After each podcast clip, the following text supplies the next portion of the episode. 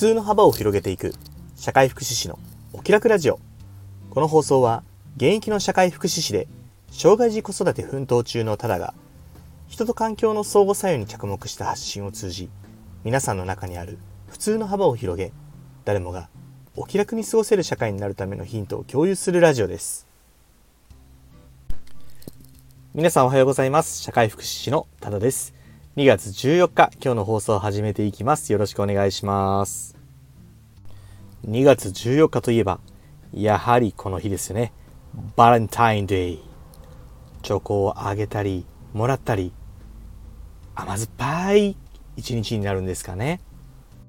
まあでもこの放送を聞いている年齢層は比較的お高めなのでそこまでまずパークはないのかもしれないですね。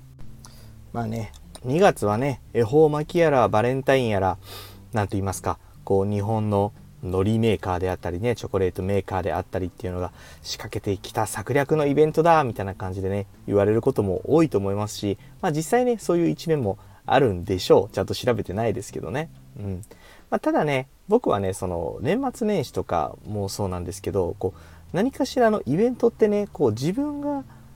何か一歩踏み出すためのきっかけになるにはちょうどいいタイミングなんじゃないかなって思うんですよね。その回数が多いということは、まあ、誰かが何かをね行動を起こすきっかけとしてはあの多い方がいいと思ってるんで、まあ、そういう意味ではね恵方巻きであったりとかバレンタインであったりっていうのはね、まあ、大いに賛成派なんです。今日もねこの日をきっかけにもう日本中のねどこかで素晴らしいカップルがね生まれたりするんじゃないかなっていう風な思いを馳せながらちょっとニヤニヤしたりしますねああそうそう僕ね格闘技が好きなんですよ。僕もともと自分が空手やってたこともあって、まあ、ずっと子供の頃からね格闘技は見てたんですよね。総合格闘技とかボクシングとかね柔道とか剣道とか。まあね何でも見るし今もね大好きなんですよ。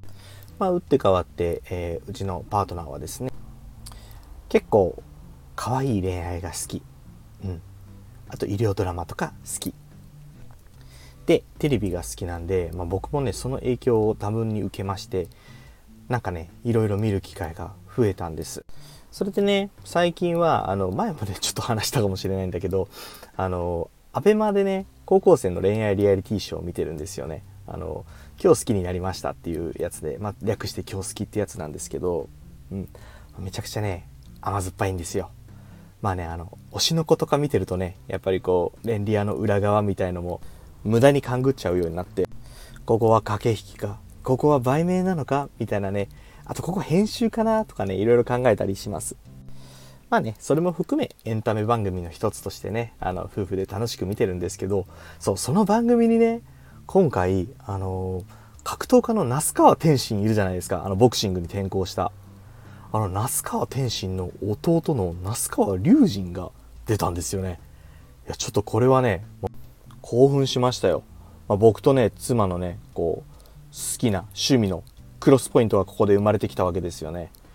まあ、めちゃくちゃイケメンっていうわけではないんで、まあ、本当那須川天心の子供バージョンみたいな感じなんでですね、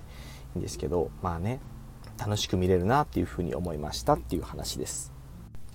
さて本題です今日はですねうん公的機関がお願いしているボランティアについて少し話したいと思うんです。まあ、って言っても僕が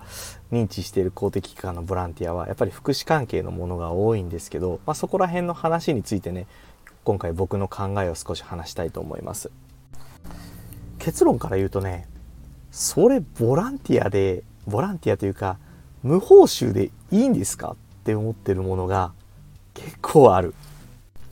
最近関わってる中でね、一番思うのは保護士さんなんですよ。保護士って分かります？あの女優の有村架純ちゃんが映画でね、やってたり、それを題材にやってたりしてたこともあると思うんですけど、一応ね、法務省のホームページ上には保護士とは犯罪や非行を犯した人たちの立ち直りを地域で支える民間ボランティアですっていうふうに書いてあるんです。ま仕事というか、まあ、そのやることはねいろいろあって、まあ、保護観察官っていう人と、まあ、連絡を取り合いながらその犯罪や非行を犯した人たちの、まあ、面談とか面会を行ったりとかあと住むとこであったり働くとこであったりそこら辺のね、こう環境調整とかもしていかなくちゃいけないんですよね。あとね、僕が結構日頃からお世話になっているのは、民生委員っていう人たちなんですけど、この人たちもね、結構大変なんですよ。あの、まあ、これ厚生労働省管轄なんですけど、厚労省のホームページそのまま読むと、民生委員さんっていうのは、それぞれの地域において常に住民の立場に立って、相談に応じ必要な援助を行い、社会福祉の増進に努める方々であると。いやね、もう保護士もね、民生委員もね、むずちゃんとやると絶対むずってなりますよ。これね、昔は良かったかもしれないんです。なんでかっていうと、こう、共助が成り立ってたんですよね。こう、地域は地域で育てるみたいなのが当たり前のようにあった。こう、田舎とかに行ったらわかると思う、感じると思うんですけど、なんだ、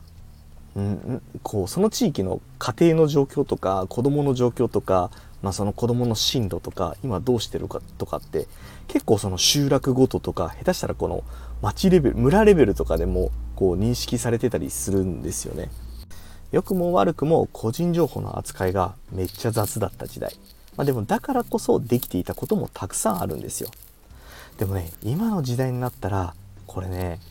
保護士さんとか民生委員さんとかって結構やることが大変、難易度も上がってると思うんです。これね、どっちもね、こう地域の実情をよく知ってる人だからっていうことで、地域の人にお願いするんですけど、どっちもね、無報酬なんですよ。まあ、もちろんね、その実費があったりとか、まあ、その活動費みたいなのがあったりするんですけど、ほんとそんな、なんかそれ、対価には全然なってないですよ。こういったね、こう昔の社会システムをベースに作られた制度っていうのが結構この国にはまだまだたくさんあって、いびつな形でふわふわと運用されていってるような感じなんですよね。これね、もう僕個人の考えもあるし、あとはね、僕がね、ちょっと前に働いてた、あの、地域包括支援センターっていうね、その高齢な方々の、まあ、お悩み事を聞いて、まあ、その介護サービスとか、まあ、いろんなサービスにつなげていったりとかね、するようなお仕事をしてるんですけど、してたんですけど、その中でね、まあ、年に1回ぐらい、こう、県域会議っていうのをやるんですよ。何やるかっていうとその地域が良くなるためにより良くなるために地域の福祉が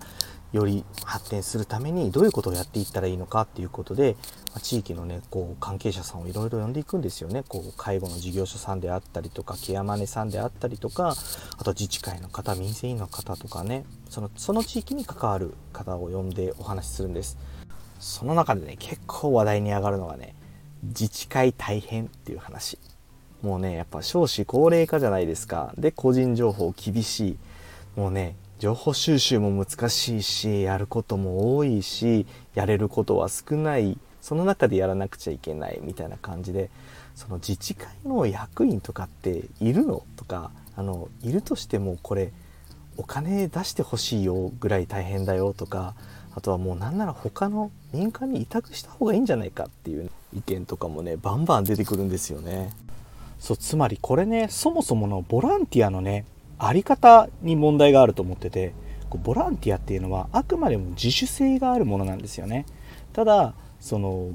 この時期に何人置かなくちゃいけないとか民生委員さんとかね保護士さんとか自治会の方とかっていうのはもうそういう決まりがあるわけじゃないですか。なんで自主性じゃなくてもはや引き継ぎになって引き継ぎ相手を探すっていう感じになるんですよね。